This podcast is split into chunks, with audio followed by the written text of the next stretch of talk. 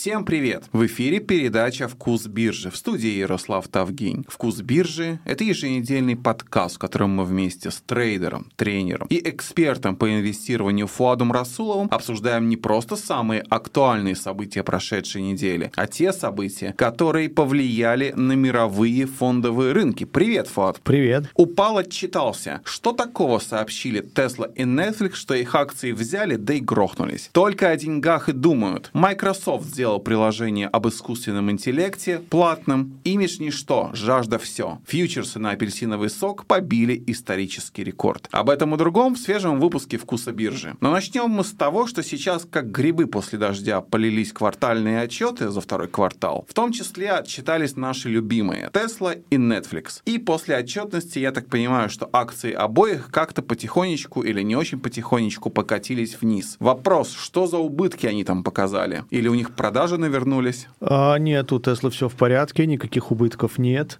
А, даже скажу больше, показатели оказались лучше, чем ожидалось, кое-какие, некоторые лучше, чем в прошлый раз выросли. А, операционная прибыль, поставки автомобилей, а, оборот. Ну, в общем, все неплохо, как минимум неплохо. Мы даже можем сказать, что хорошо. Но есть одна беда, конечно же, это результат э, скидок Тесла объявила скидки, скинула цену в некоторых регионах, ну, даже не в США, наверное, большей частью, а в Китае. И э, вот вам секрет роста продаж. А тут еще важно, что рынок беспокоится по поводу маржи операционной маржи, чистой маржи по Тесле. Вот она показывает здесь 13,7, но это устаревшие данные, ну, то есть с учетом вчерашних цифр а, их обновят скоро. Я про портал Finviz, даже в платной версии он показывает старые цифры. Вот он в районе, э, profit margin в районе 10 тоже неплохо. Было 13,7, они объявили скидки, продали массу автомобилей, сделали космические продажи, и маржа упала до 10. Это все еще лучший в индустрии показатель. Теперь, почему акции Tesla упали? Вчера 10% было падение. Ну, вы посмотрите на график, как они росли и практически дотянулись до 300 долларов. 300 долларов ровно была отметка. 120 долларов было буквально несколько месяцев тому назад, в начале 23 года. Даже, скажу больше, было 102 на, на премаркете. А, по-моему, даже ниже 100 опускались, но не на регулярной сессии, а на премаркете. А, и вот сейчас 300 утроились. То есть это хороший такой аптренд краткосрочный, который должен был чем-то закончиться. И, вот, и он закончился? Э, не знаю, никто не знает. Я из акций Тесла вышел выше там 200, 240, 260, закрывался. Где-то на каком-то портфеле осталось 25 акций, э, пока держу. Э, но в целом я вышел, потому что дикая волатильность, и в эту лотерею играть я не хотел. Но Tesla остается лидером в индустрии, да, раз. Два, э, показатели, неважно, ты лидер или нет, показатели все еще вполне себе неплохие, 10% с каждого автомобиля они себе забирают. А, ценовые войны, ну, можно сказать, завершились. Насколько я помню, может, мы даже с тобой обсуждали это в прошлый, позапрошлый раз. В Китае несколько производителей договорились о том, чтобы больше вот так вот направо-налево не раскидываться скидками. И, вероятно, заключили какое-то соглашение. Ты еще даже спросил, насколько это законно, да, антимонопольное там и так далее. Скорее всего, законно. А, ну, они договорились вести себя честно, так скажем. То есть до этого они вели себя нечестно? Ну, по отношению, может быть, друг к другу, по отношению к индустрии. Ну, все в рамках закона, но вот каждый демпинговал, может быть, или пытался это сделать.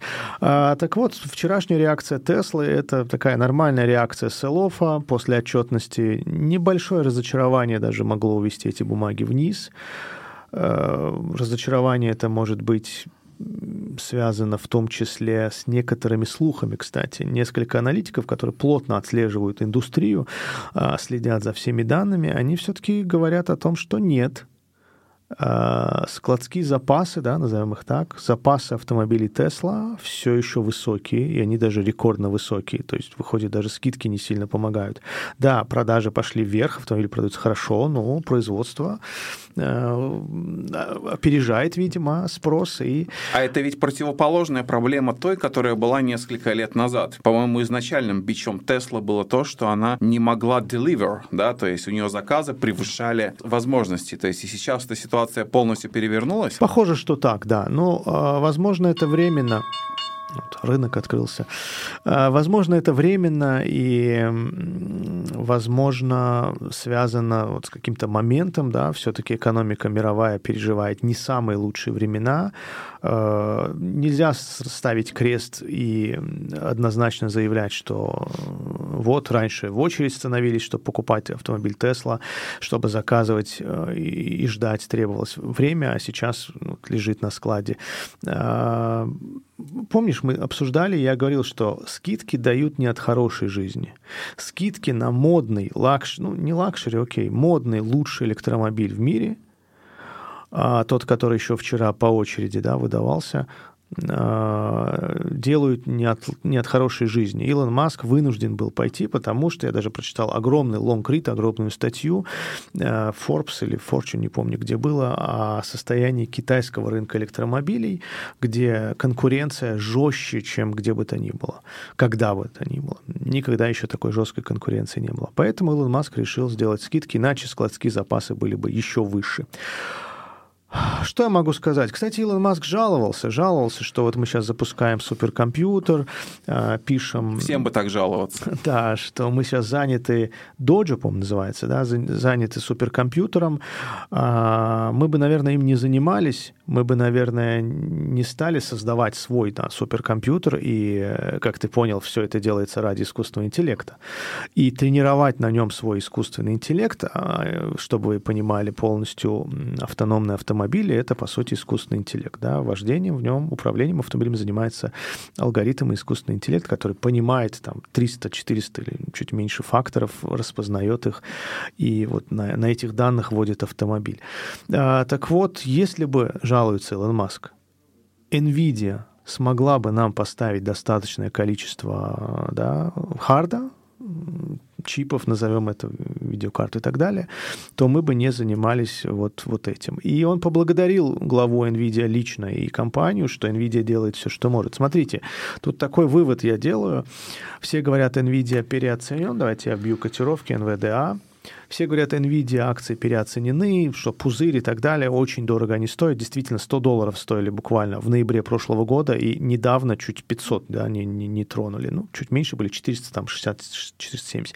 А, так вот, смотрите, что происходит. Илон Маск жалуется, что NVIDIA при всем своем желании возможностях, ну, невозможностях, при всем своем желании не может поставить достаточное количество чипов. То есть такой высокий спрос, а у NVIDIA не дешевый, в общем-то, хард, продукция, огромный спрос со стороны всей мировой индустрии, э, причем спрос не на что попало, а большей частью на продукцию NVIDIA. И мы говорили об этом несколько эфиров тому назад, даже, по зимой-весной, что NVIDIA объявили себя пионером в, в области э, харда, да, железа, связанного с ИИ, объявили себя лучшей компанией, у которой лучшие продукты, и это, скорее всего, чистая правда. А, и вот почему NVIDIA акции стоят не 100 долларов, а 455 сейчас.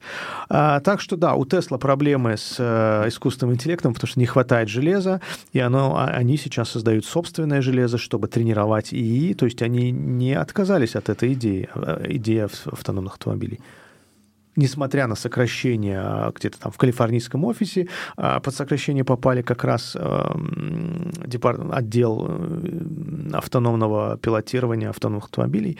Несмотря на это, я думаю, что это вообще главная идея Теслы, главный проект Теслы, потому что без искусственного интеллекта Тесла превращается просто в производителя хороших электромобилей. Но, всего лишь. Да, всего лишь. Но платят а, огромно... Ну, давайте я вам скажу, сколько стоит Тесла. Сейчас я вам покажу, откуда. 77 у нас PE. Это все-таки недешево. А, и эта бумага по таким ценам 300-300 плюс долларов за акцию оправдана только с учетом того, что у этой компании в кармане, где-то там на серверах, а, тренируется да, искусственный интеллект машинному обучению. И скоро там еще есть проблемы, видимо, с лицензированием и так далее, скоро мы увидим продукт от Теслы, который колесит по дорогам и делает это лучше, чем человек. А между тем еще одна компания вот из такой инновационной сферы, Microsoft, слышали, возможно, объявил, что его продукт, основанный на искусственном интеллекте, Microsoft Copilot, он платный и будет стоить или уже стоит 30 долларов в месяц на каждого пользователя. Признавайся, уже купил? Нет, это для бизнес-пользователей. А Microsoft по позавчера сделал такой сильный рывок внутри дня, да, по 5 или 6 процентов было движение. Это много для такой компании, как Microsoft и а, улетел на новый, а, минуточку, максимум, да, исторический максимум, да, все верно, на, на новый исторический максимум. Ну, он уже торговался чуть выше предыдущего максимума,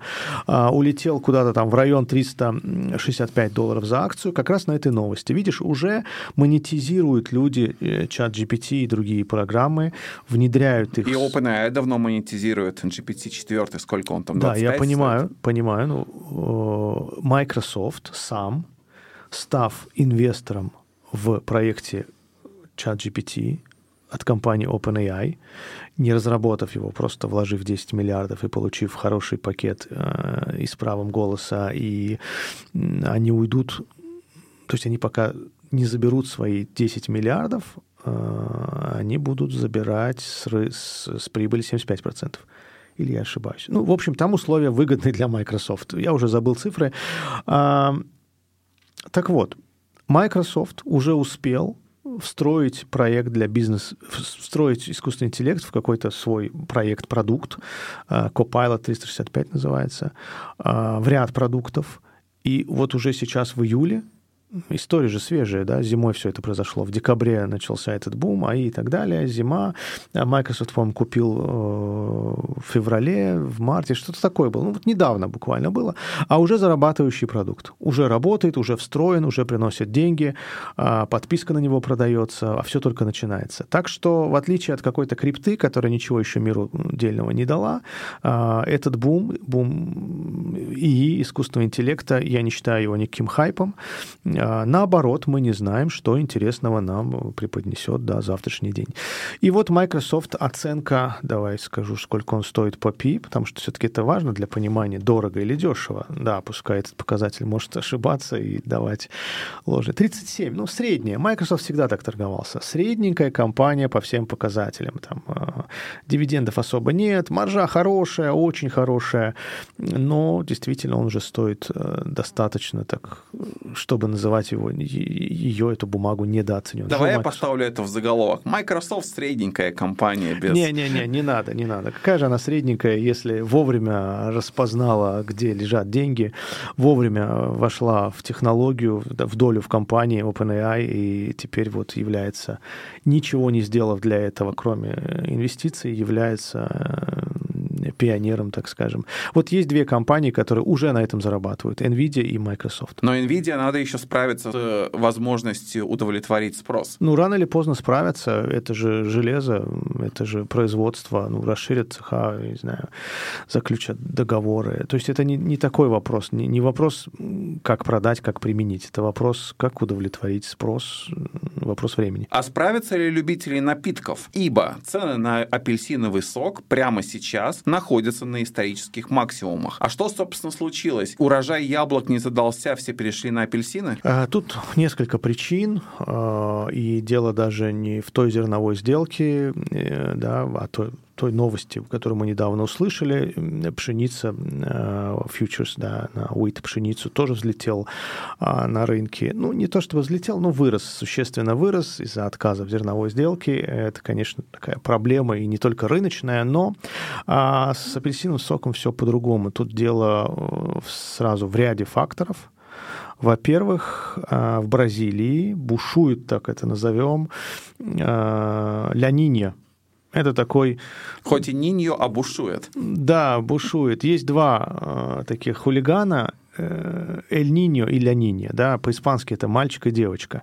А почему они хулиганят? Это даже не циклон, это природное явление, катаклизм, нет, даже давай так, э, природное явление, аномалия, да, аномалия, не просто один циклон, а целый сезон аномальный. Вот если Эль Ниньо или Ля Нинья бушуют, это значит или лето жаркое, сухое, или зима теплая, или дождливая, да, осень или весна но чаще лето и зима.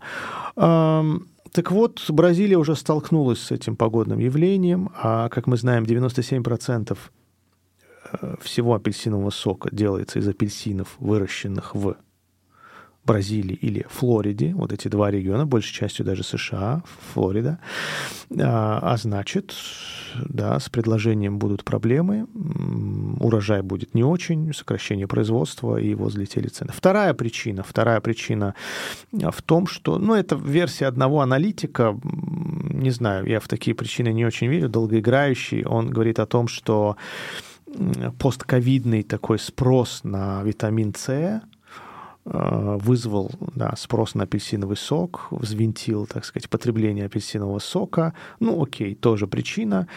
А, и, наконец... А до ковида народ не в курсе был, что витамин С полезен? Ну, вот я поэтому и усомнился в том, что эта причина прям такая важная, основная. А, и, кстати, в, во Флориде худший урожай с 1920 года, 20-х годов, так скажем.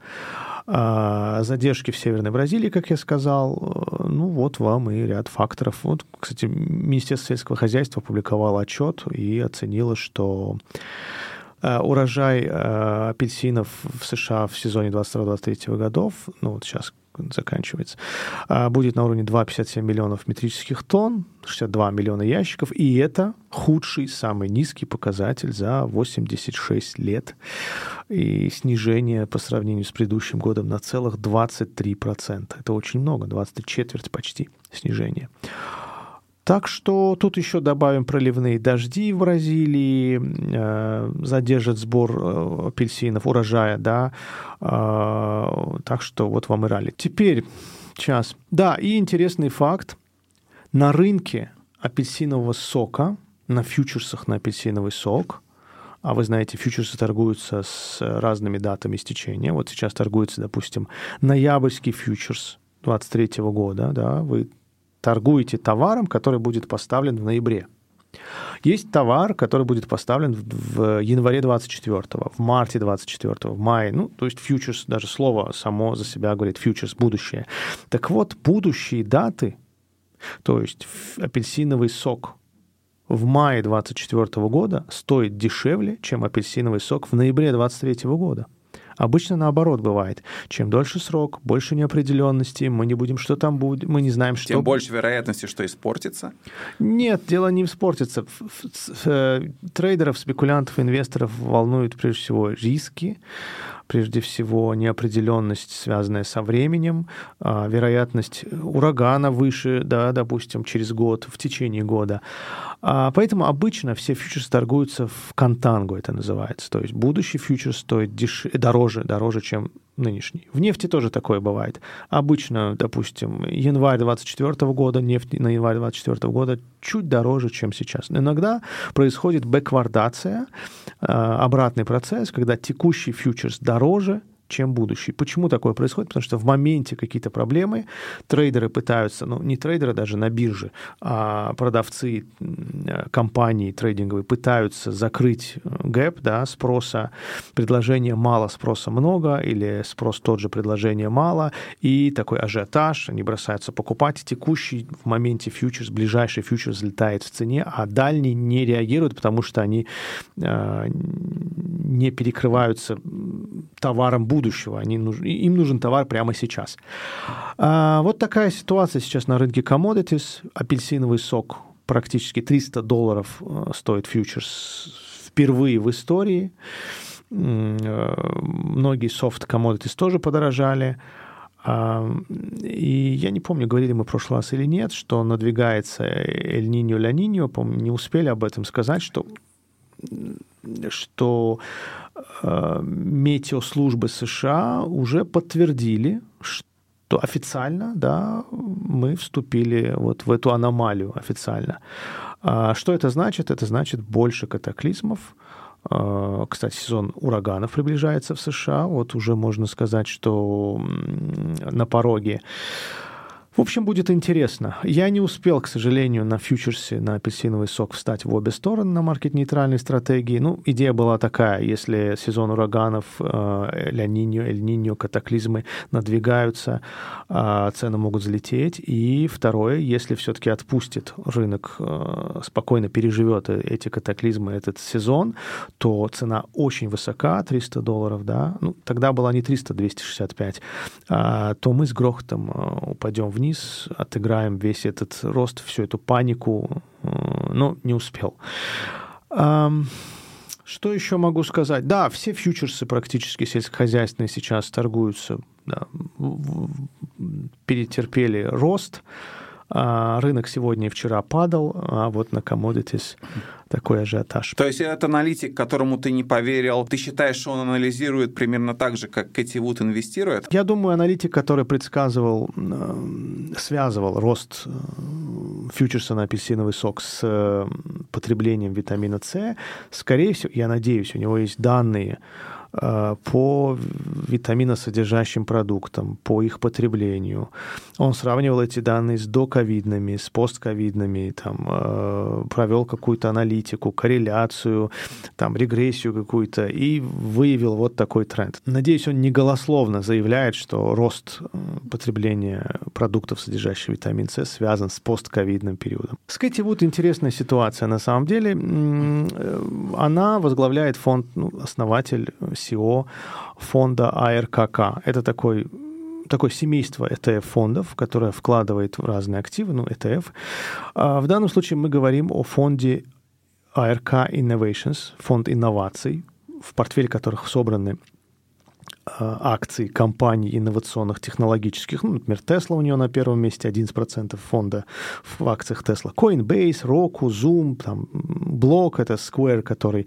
Ну, на самом деле, много у меня вопросов к составу портфеля. Ну, ладно, окей. Okay. А, так вот, она долгое время обгоняла рынок, опережала рынок, доходность ее портфеля, не она лично, доходность опережала, и в какое-то время фонд очень сильно начал страдать. Отток происходил из фонда, люди разочаровывались, потому что ее основная аудитория — это миллениалы, зумеры.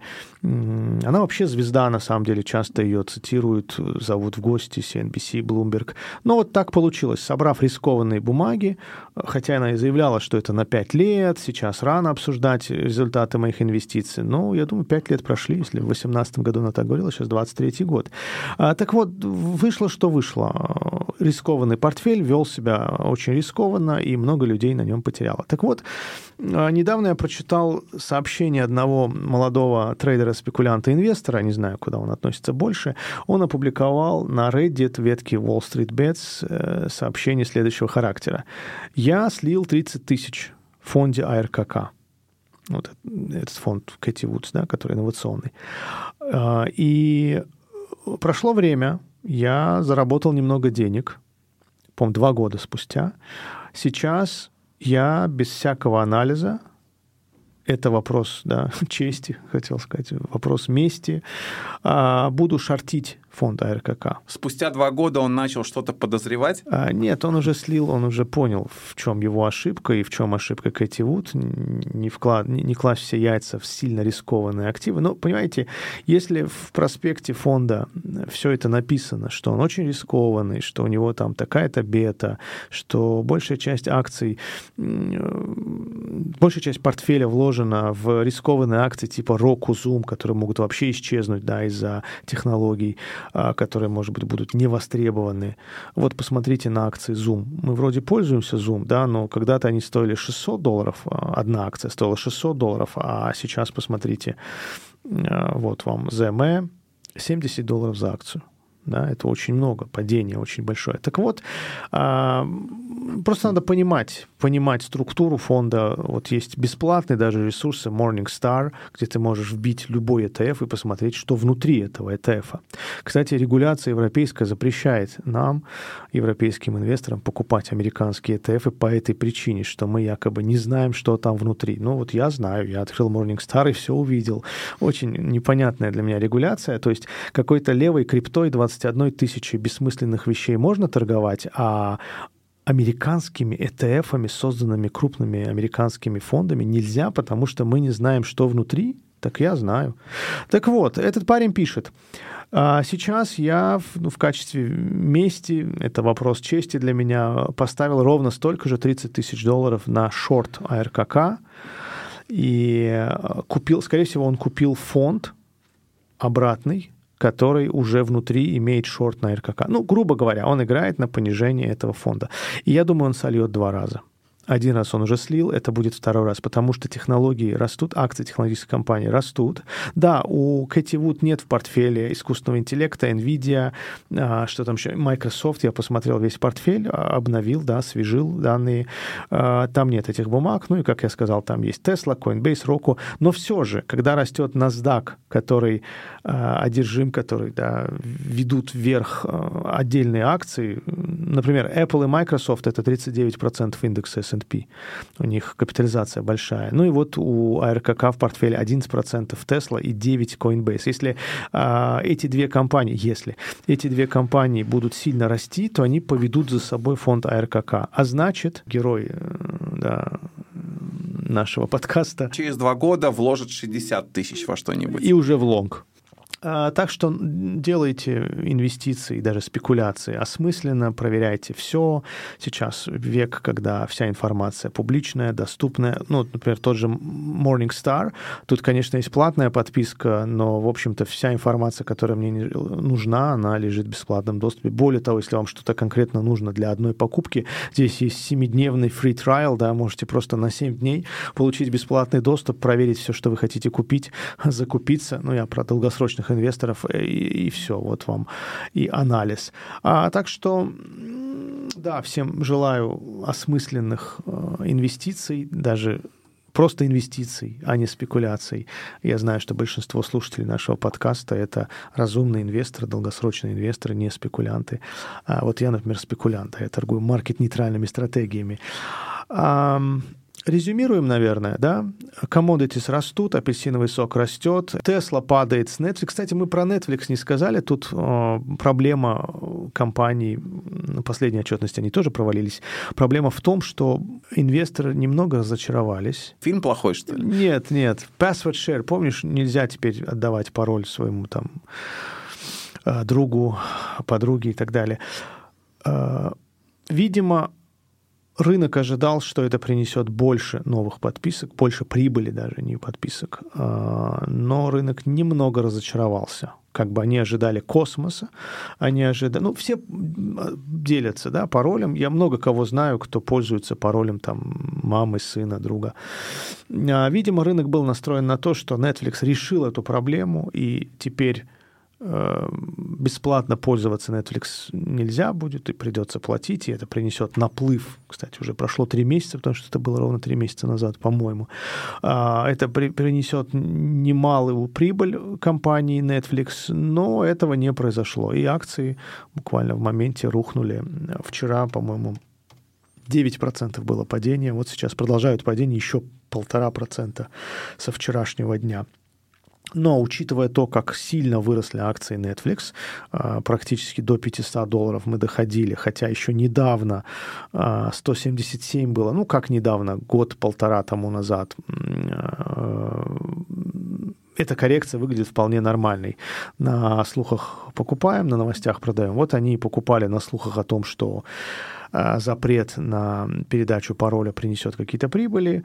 Да, принес э, этот запрет, но не такие большие, и рынок слегка разочаровался, да и все уже учтено и упал. Кстати, еще раз возвращаясь к моему пари с э, виртуальным Уолл-стрит, если бы мы указали какое-то чуть более долгое продолжительное время, да, закрытие этого пари я бы выиграл, потому что когда мы спорили, было 387, а я сказал, что хорошая бумага для покупки, но бумага проделала немалый путь вниз в район там 200 и даже ниже, 177.